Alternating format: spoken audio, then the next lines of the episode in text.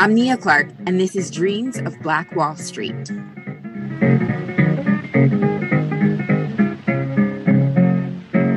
I was walking down the street. My girl, I said to me, Teddy B, see last night. You know you hadn't treated me right. Been out all night long, keep you doing that song.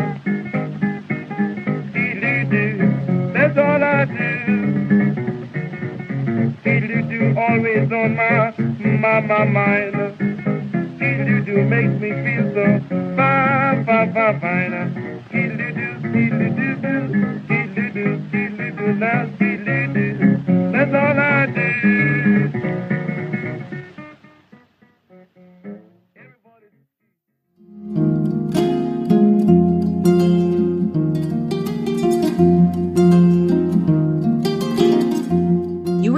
listening to Skeedle Loo Doo Blues by Blind Blake, a famous American blues and ragtime singer and guitarist who was popular in the first several decades of the 20th century. He's remembered as a pioneer of an important form of traditional blues music in North Carolina known as the Piedmont Blues. This song is courtesy of the American Folklife Center at the Library of Congress. In the Carolinas during the first decade of the 20th century, African American musicians developed a style of music known as the Piedmont Blues. Geographically, the Piedmont is the area that lies between the Atlantic Ocean and Appalachian Mountains in North Carolina. Musically, however, the blues has deep roots in the warm soil of the South where tobacco grows. It is said that the blues writer Bruce Bastin coined the phrase Piedmont Blues to describe music that stretches from the Appalachian foothills to the Atlantic and from Virginia down through the Carolinas and Georgia to Florida. The Piedmont blues is characterized by a bouncy finger-picked guitar style. Vocals often talk about the triumphs and trials of everyday life, including work, love, and heartbreak. In the 1930s and 40s, rural African Americans flocked to Durham, North Carolina, where the booming tobacco industry was one of the most important components of the city's economy and impacted almost every aspect of society there. Durham became a center of blues culture with sorrowful melodies blaring out of private parties and local clubs in Durham, as well as the Piedmont during this time. This season, you'll hear various music featured on these podcast episodes that pay homage to the musicians of the late 19th and early 20th century that had a huge influence in North Carolina culture, including Blind Blake, Bessie Smith, as well as other musicians. You will also hear music and recordings from the digital archives of the American Folklife Center at the Library of Congress. In its massive storehouse of archives, the center houses thousands of recordings made by Alan Lomax, an ethnomusicologist born in Austin, Texas in 1915. Alan Lomax spent over 60 years promoting knowledge and appreciation of folk music. He began his career in 1933 alongside his father, pioneering folklorist John Avery Lomax. As a teenager, Alan traveled with his father to prisons, lumber camps, and Black communities across the South. In 1934, the two launched an effort to expand the archives of recorded folk music at the Archive of the American Folk Song at the Library of Congress. After John Lomax's death on January 26, 1948, Alan continued to record, film, and study folk music throughout the South and around the world. Lomax gathered thousands of field recordings of folk musicians throughout the South, Southwest, Midwest, Northeast, Haiti, as well as the Bahamas. This next recording was done at a prison in Boone, North Carolina in 1936. And again, it's courtesy of the American Folklife Center at the Library of Congress.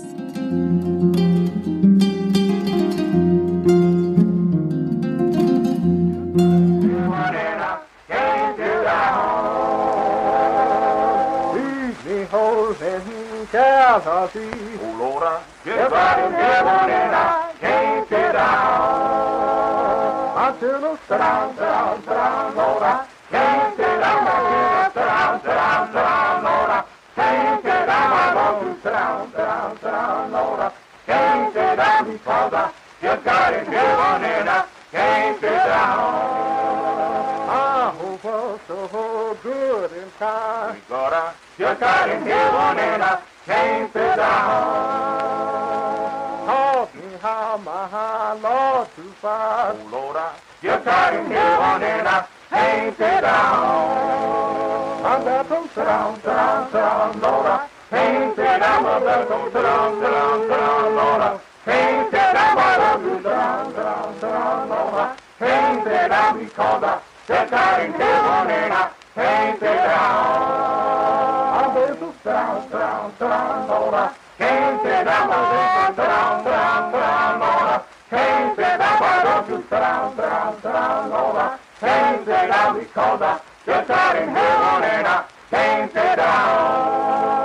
I that sit down, sit down, sit down, Lord. Can't sit down, I it down, sit down, sit down, Lord. Can't sit down, I know you sit down, sit down, sit down, Lord.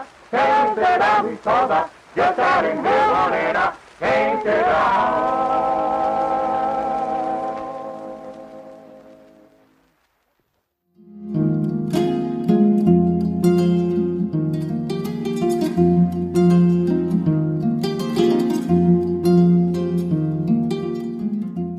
Season, we're going to take a deep dive into Wilmington, North Carolina and Durham, North Carolina during the late 19th century and early 20th century by juxtaposing the two communities while also highlighting their interconnectedness.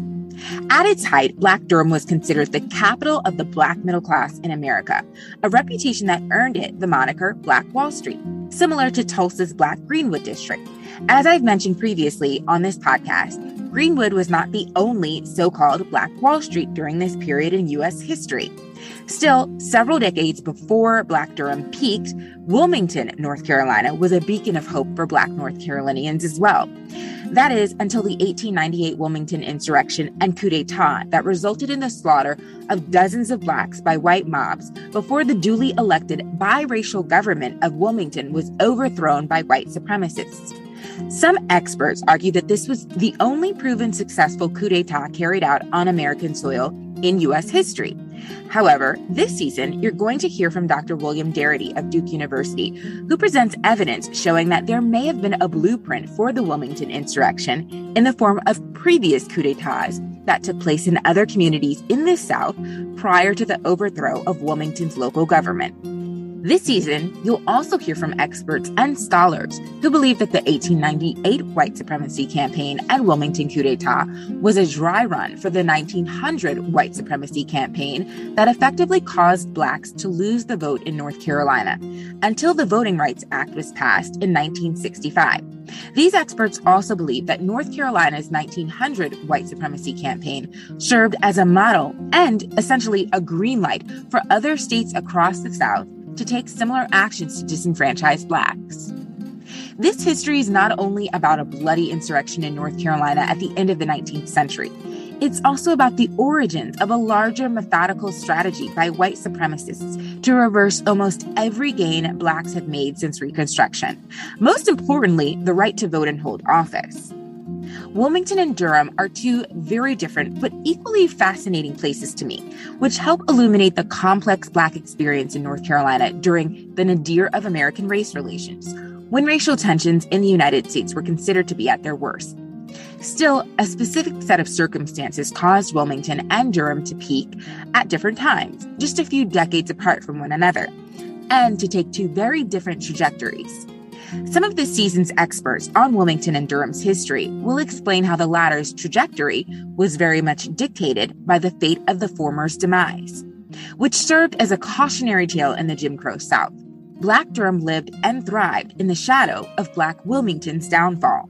Juxtaposing Wilmington and Durham also puts in perspective how different the Black experience in North Carolina was before and after the white supremacy campaigns of 1898, which again led to the overthrow of Wilmington's local biracial government, and the white supremacy campaign of 1900 that effectively eliminated the right to vote for Black men in the state. For example, prior to the 1898 Wilmington insurrection, similar to many states across the South following the ratification of the 13th Amendment, which abolished slavery, North Carolina passed black codes that restricted black progress in various areas, including the work they could perform and the wages they could earn. But the application of these laws were largely under the discretion of those charged with crafting and later enforcing them. As a result, blacks in some regions of North Carolina enjoyed more political access or participation, which could result in upward mobility, economic progress, and social influence than blacks in other parts of the state. This could be seen in the condition of some bustling Black enclaves. In addition to Wilmington and Durham, communities such as Greensboro, Asheville, Charlotte, and Raleigh, which will also be a part of our discussion surrounding Wilmington and Durham this season due to the interconnectedness of the Black experience in North Carolina at this time. However, after the 1898 white supremacy campaign and turn of the century 1900 white supremacy campaign, North Carolina witnessed a stark decrease in Black political participation. In his book, Jim Crow in North Carolina, the Legislative Program from 1865 to 1920, attorney and author Richard Paschal argues that the law reflects the times in which they are crafted and the people who craft them. He also argues that the racial contagion that swept through North Carolina during the white supremacy campaigns of 1898 and 1900 caused the pendulum of white attitudes regarding race to swing much farther towards adherence to white supremacist doctrines, so much so that the application of the law saw a dramatic shift as well.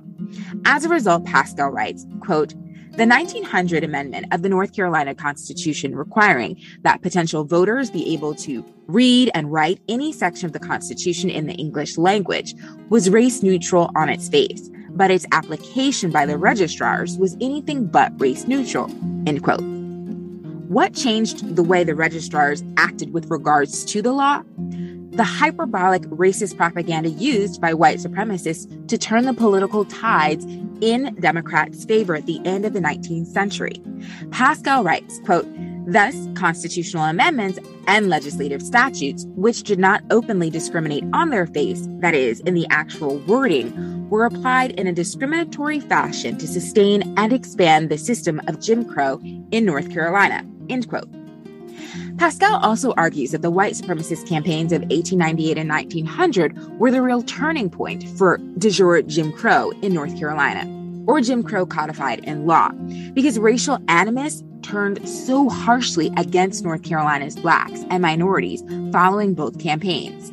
Quote, African Americans' access to the voting booth effectively vanished in an instant, end quote, after North Carolina's suffrage amendment was passed in 1900.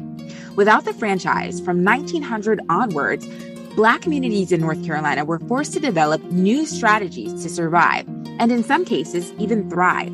Durham, North Carolina managed to do this with a good deal of success. Durham's Black elite business leaders and middle class earned its praise from national Black leaders such as W.E.B. Du Bois and Booker T. Washington. Parrish Street in Durham, at the time a hub of Black enterprise that spanned four blocks, helped fuel growth in Durham's Black enclaves, such as the historic Hayti community. Additionally, while most African Americans in Durham were working class or poor, this was the Jim Crow South after all, living conditions in Durham were considered among the best the South had to offer for blacks. While Du Bois attributed most of Durham's success to its tolerant white elite and seeming racial harmony, behind the scenes, however, there was a strict code of racial conduct that helped manage the city's race relations. A social contract stipulating that blacks and whites could live side by side with relative civility, and African Americans could even enjoy some forms of progress if they respected the boundaries of segregation and white supremacy. Durham's success gave the impression that a massacre such as the one in Wilmington could never happen in Durham. That was not the case, and Durham's black patriarchs knew this. The possibility of a massacre like the Wilmington insurrection was reason enough for them to make sure the city's black community followed the playbook for racial civility that Durham's white elite had established. Durham's economic growth was in large part attributable to the growth of the tobacco and textile industries. Black women, often overlooked in this historical context, made up a large portion of the workers in tobacco and textile factories, and thus were also responsible for much of the full city's economic growth.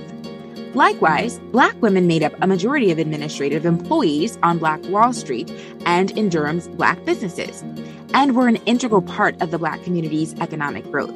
But Black women were not just valuable contributors to their household incomes. After Black men lost the vote, women in North Carolina's African American enclaves had to step in as de facto liaisons between their families, communities, and white women whom they would have to work with to help secure resources for their communities. You'll hear from Duke University's Dr. Glenda Elizabeth Gilmore, who will expound more upon this history. As we explore the complicated, at times painful, and at other times inspirational history of Wilmington and Durham, I hope you understand that the sum of this history is not just a tragedy, though tragedy is very much a part of it. I also hope, if you have not done so already, you begin to think of progress as a phenomenon that can occur over longer arcs of time in history. And by using lessons from our history, we can map out better blueprints for our future. Or at the very least, stop the darker parts of our history from occurring again, as they almost did in January of 2021. Be sure to rate, review, and subscribe to this podcast on iTunes or on your favorite podcast platform.